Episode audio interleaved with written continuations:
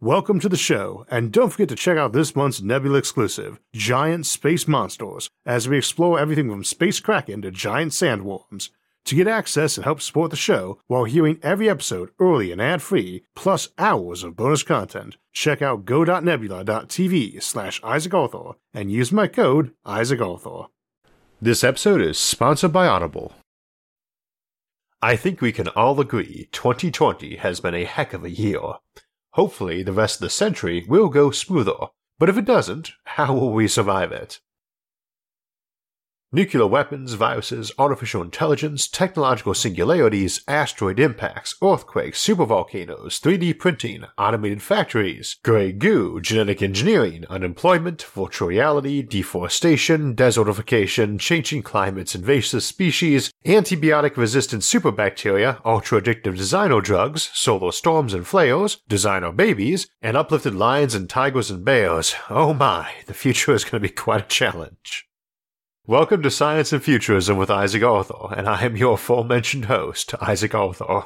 In general, I tend to be known for my optimism about humanity's future, but a point I always feel obliged to bring up when accused of being optimistic is that it's not optimism that arises from being unable to see all our problems, but from being able to see a lot of the potential solutions too, and that we can meet and overcome these challenges. We have a lot of challenges coming up in the next century, many of which could cripple or even obliterate us, and what we're going to do today is go through those, ask how we can avoid the pitfalls, and how we can mitigate the damage or recover if we still trip into one of those potentially cataclysmic scenarios. Of course, normally the one thing guaranteed about surviving the next century is that you, personally, will not. So we tend to mean our descendants, and as such, we'll put a special focus today on genetic engineering of humans and children, However, it is also possible you and I might still be alive and kicking in the year 2121 from life extension technology, and that technology offers both an obvious benefit and many challenges we've looked at before in our episodes on life extension, but there is likely to be many we probably can't foresee. It is generally true that if you can foresee a problem, you can avoid it, or at least handle it better. There are some exceptions, but by and large, forewarned is forearmed, and that's what we're doing in today's episode. However, what often gets us is what seems obvious in hindsight, but was simply not predictable in advance, what is often called a black swan event. There are tons of examples of these, but unforeseen uses and consequences of new technology tends to provide the most common examples. We could and did predict the internet, but we could not have predicted social media and the exorbitant list of uses it has come to fulfill, even though they seem obvious now. We foresaw folks using future internet to archive and pull data like from a library, sending personal messages and files back and forth and getting their news from it. But smartphones, mobile app games, selfies, online commerce, or people walking in front of cars while texting just weren't what was in mind when cell phones were invented. That seems obvious in hindsight, but there was simply no way anyone could have predicted the myriad uses the cell phone has come to give us. We examined this notion more deeply back in our Black Swan Events episode, we also looked at something called an outside context problem, or OCP, which is something that an individual or civilization simply couldn't even have conceived of because an OCP arrives unexpectedly and is, by definition, something so far removed from what that individual or civilization knows and understands, is something so far removed from everyday life, that there is simply no possible way for anyone to come close to considering it as a possibility. As an example, most of us are aware of the concept of a flying saucer landing, so we really can't consider the arrival of aliens as an OCP. But if, for example, the million or so mountains on Earth were to suddenly start yawning and stretching and opening huge pairs of eyes to start a new day in some mountainous civilization, uh, moving around the planet without even noticing humans that they keep crushing underfoot, uh, this would be an OCP. We have absolutely no reason to believe or expect the mountains on our planet to be living, thinking beings, and would be absolutely blown away should such a bizarre thing happen. Now, to clarify, an OCP is not just something out of the box and unpredictable, like going to sip a cup of coffee and have the cup bite you. OCPs are supposed to be civilization wrecking events, and the implication tends to be that the shocking thing that did it was something in contradiction to your civilization's worldview. So, for instance, both special relativity and quantum mechanics were OCPs, the notion that space and time are connected and malleable, and that at the most basic level of matter and energy there's a randomness and uncertainty, did give some major existential crises to scientists and philosophers, but it didn't really impact civilization much. Alternatively, if you live on a small island and your whole worldview is connected to the idea that you're a chosen people made by a deity to live on this lone paradise island in an infinite sea, and to leave the island brings death, having folks arrive on a giant ocean going vessel and say hello one afternoon is going to obliterate that worldview and fast. Many of the things we'll be looking at today are OCPs, or would have been if the concept had gone from brand new to fully developed overnight, but not so now. It is typical for end of the year videos, articles, essays, and so on to make predictions about the future, but that's what we do every week here on the show, so I figured we should emphasize instead how unpredictable the future is. We can only predict when we know what all the variables are. For instance, I might say that in the next decade we'll see an uptick in the use of solar power. But if tomorrow someone figured out how to make a very easy to build fusion reactor that had far fewer maintenance costs per kilowatt hour than the existing power source, solar power would be rendered into a niche market. Because with cheap enough energy, you can even suck CO2 and water up and turn them into carbon neutral gasoline to run your larger portable devices. At that point, solar is limited to very low draw power electronic devices like calculators, or fairly remote locations, where it's a bigger pain to run power lines to devices than erect some solar powers. Indeed, given that fusion probably lets you run a lot of atom smashers or neutron bombardment on the cheap, you might see a big uptick in devices using radioisotope thermal generators. On the flip side, if someone came out tomorrow with a solar panel roofing tile that was competitive in cost of production, installation, and maintenance with normal roofing options, especially if that came in tandem with better batteries, then suddenly the future is a world where almost every roof is covered in them, and the solar roofing market sees a sudden boom, and a lot of paint and house siding options alter around nearly every roof being black. What we tend to do on this show is ask what the consequences of a given new piece of technology would be, and try to go beyond just the obvious ones. Again, forewarned is forearmed, and many of the threats facing us, like asteroid impacts or supervolcanoes, are statistically improbable in the next century or two, even more unlikely to be of a magnitude that wiped us out beyond all rebuilding, and are subject to management with higher technology. Of course, that's assuming those models are reasonably correct.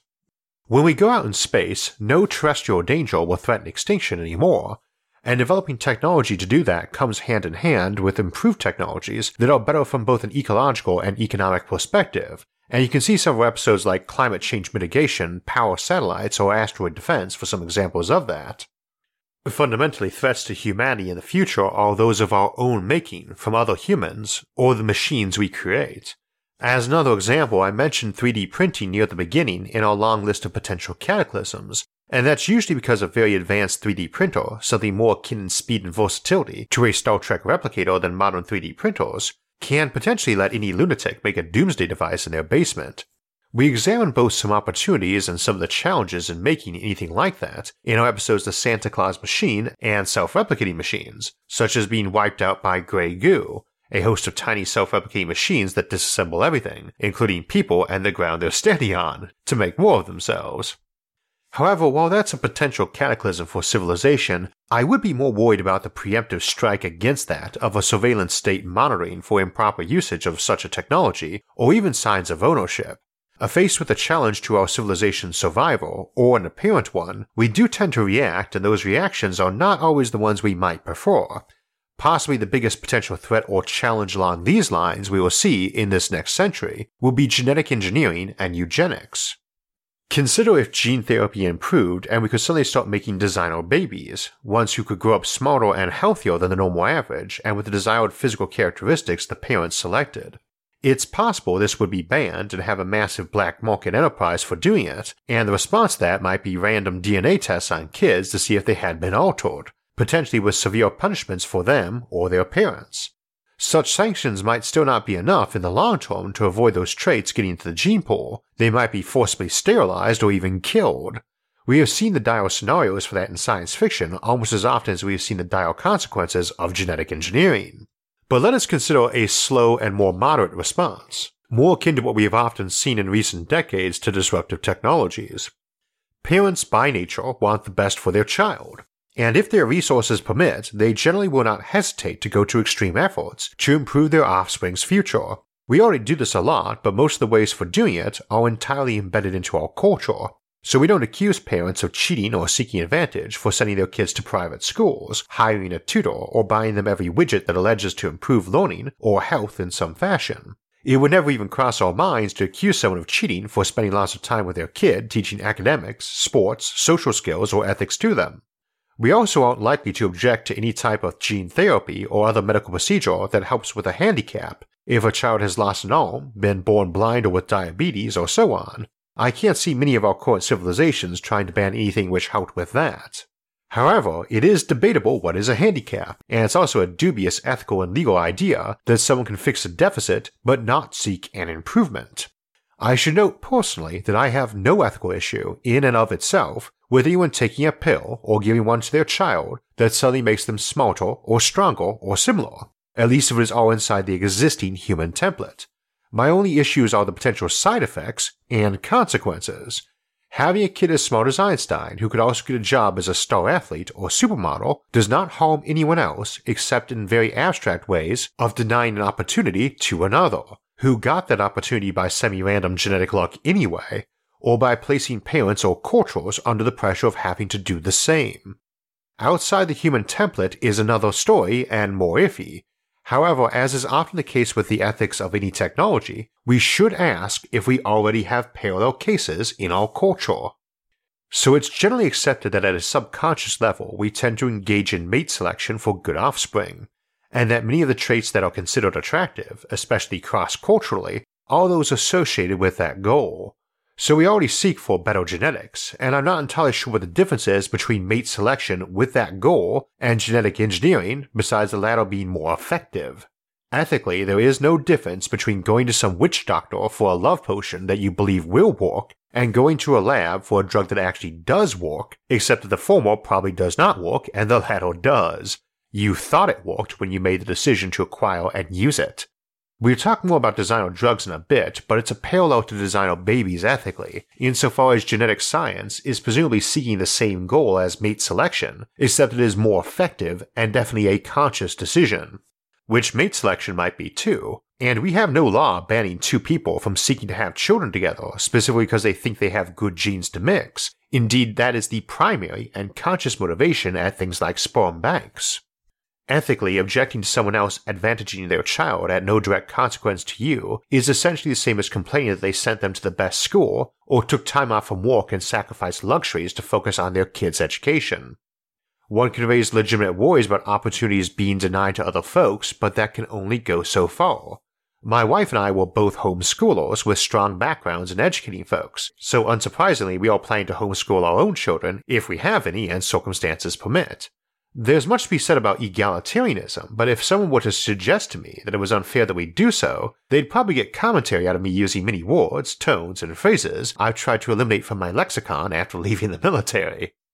That which improves a person is arguably an exception, though, because someone in better mental or physical health, so long as they've been given a good ethical base and aren't prone to narcissism, is benefiting society too. If a culture suddenly has access to some techniques that result in many children having that opportunity, they probably are going to soon have both the ability and inclination to spread that around. I never like making blanket comments, but I've also never noticed a tendency of the intelligent and educated to hoard knowledge. Quite the contrary, it tends to fairly often result in an obsession for increasing that knowledge and spreading it around. Same, it is pretty normal for athletes to turn into coaches, because they want to share their love for the game with others and believe sports are good for the body and soul. But all that said, we obviously want to be careful and probably fairly gradual about things like genetic engineering of humans. And I imagine that is the inevitable outcome anyway, just because society will tend to naturally put roadblocks in the way of developing it to make sure at a minimum that it is heavily studied for problems and side effects, while at the same time the legal and moral issues of trying to tell people they cannot do it, particularly if other people are, should result in the gradual approach. Remember, it only takes one country saying, yes, we're going to allow this, and then other countries either have to force them to ban it, decrease their own bans, or have to take some fairly difficult measures to avoid gradual spillover. One caveat, though, is that you can make a good case that any alterations to a human that aren't dealing with some major health issue should not be allowed in favor of them doing it as an adult. And the reality is that while it's harder to change DNA in a trillion cells of a baby or an adult than in one embryo, That sort of repetitive action is exactly what we would be aiming to handle with something like a tailored retrovirus or self replicating medical nanobot. I could see laws banning messing with an embryo, but anything you would apply to a child in the womb or toddling around could be done to an adult too, so you can make a case for waiting for that until they're an adult. However, I can see a culture where adult genetic alteration was becoming normal and was not producing major crazy side effects like a civilization of selfish supermen that would long keep that from their kids, as they'd probably come to view it as something akin to refusing to let a kid read a book or exercise until they were an adult.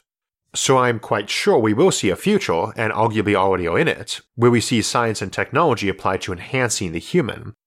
Definitely a source of concern and a thing to watch warily for problems, but also worth the reminder that only examples of genetically engineered supervillains are in fiction, and that making folks in great mental and physical condition has been our goal for a long time. So, assuming that too much of a good thing would be bad, or the specific means of doing it, with a drug or retrovirus for instance, is bad, doesn't seem a strong argument. Of course, too much of a good thing has been a constant worry where technology is concerned, and not without justification, even it is often a bit misaimed or exaggerated.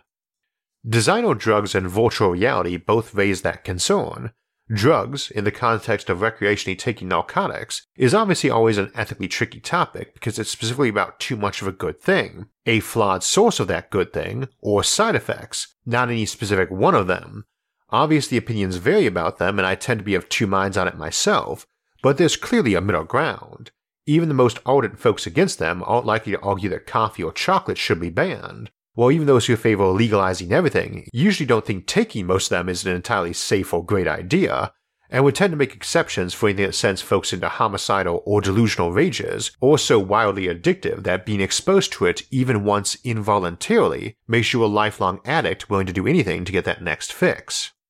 Problem is, you probably could design something, a lone drug or cocktail that did exactly that, it might not even have any negative consequences, akin to the Spice Melange of the Dune franchise, which is mostly problematic in that it has a limited supply, but otherwise extends life and good health, though in large doses causes prophetic foresight and turning into a space-time floating mutant.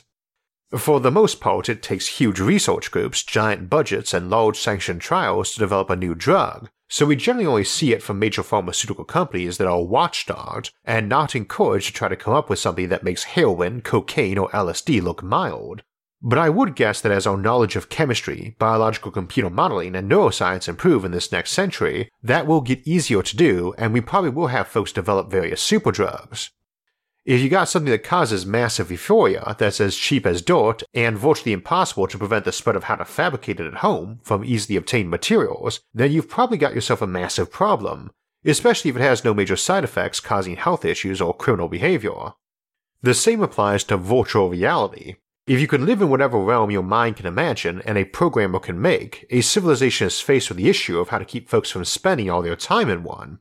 that's probably not made even a little bit easier if you're unemployed because robots and genetically enhanced youngsters are flooding the production chains. On the one hand, they probably represent no threat to civilization, particularly considering they are suffering from a lot of idle time because overall productivity has skyrocketed. So a big chunk of your population sitting on a couch in a drug or VR induced bliss represents only an existential threat, it is not very likely to get everyone, and those it doesn't get are going to be very resistant to the temptation as time goes on, and multiple generations grow up indoctrinated to loathe it, rightly or wrongly. Also, while we will probably get better at hacking our brain's pleasure centers, this same effort is likely to produce powerful treatments for addictive behaviors too.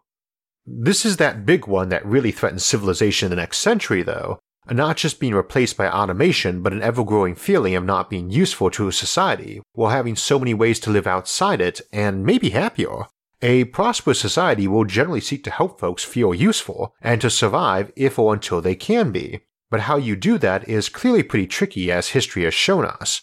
I would also worry about good intentions and subconscious bad ones a lot, it's very easy for me to imagine that the folks most resistant to the lure of a narcotic or VR inspired euphoria are the ones who are already addicted to something else in this life, like the game of life itself, and might subconsciously be very glad to engage in policies that eliminate competition. An awful lot of competitive and predatory behavior of folks with a lot of money and power is related to them essentially being addicted to that particular game of life. They play it to win, as they see it, and it's the game itself they enjoy playing, so we can often show them real world consequences to get them to ameliorate that behavior. Which is probably a lot harder if they can turn around and just say, hey, my labor and taxes are personally paying for thousands of folks to sit at home taking euphoria drugs and living as kings in virtual reality. Which is a lot harder to rebut than if the average person is barely eking out an existence half starved in some dilapidated shack. I don't think the big threat of a highly automated post scarcity civilization is that everyone turns inward into hedonism so much as society starts shrugging at how many people do, partially because they wish them well, and partially because they wish them out of the way. Of course, we might get pushed out of the way ourselves. We often worry about some super intelligent machine doing the trick, or super intelligent genetically engineered people, or even uplifted animals akin to the apes from the Planet of the Apes franchise. That super intelligent machine is more of a concern, whether it aims to wipe us out or simply decides to keep us as pets, and is what we usually call a technological singularity.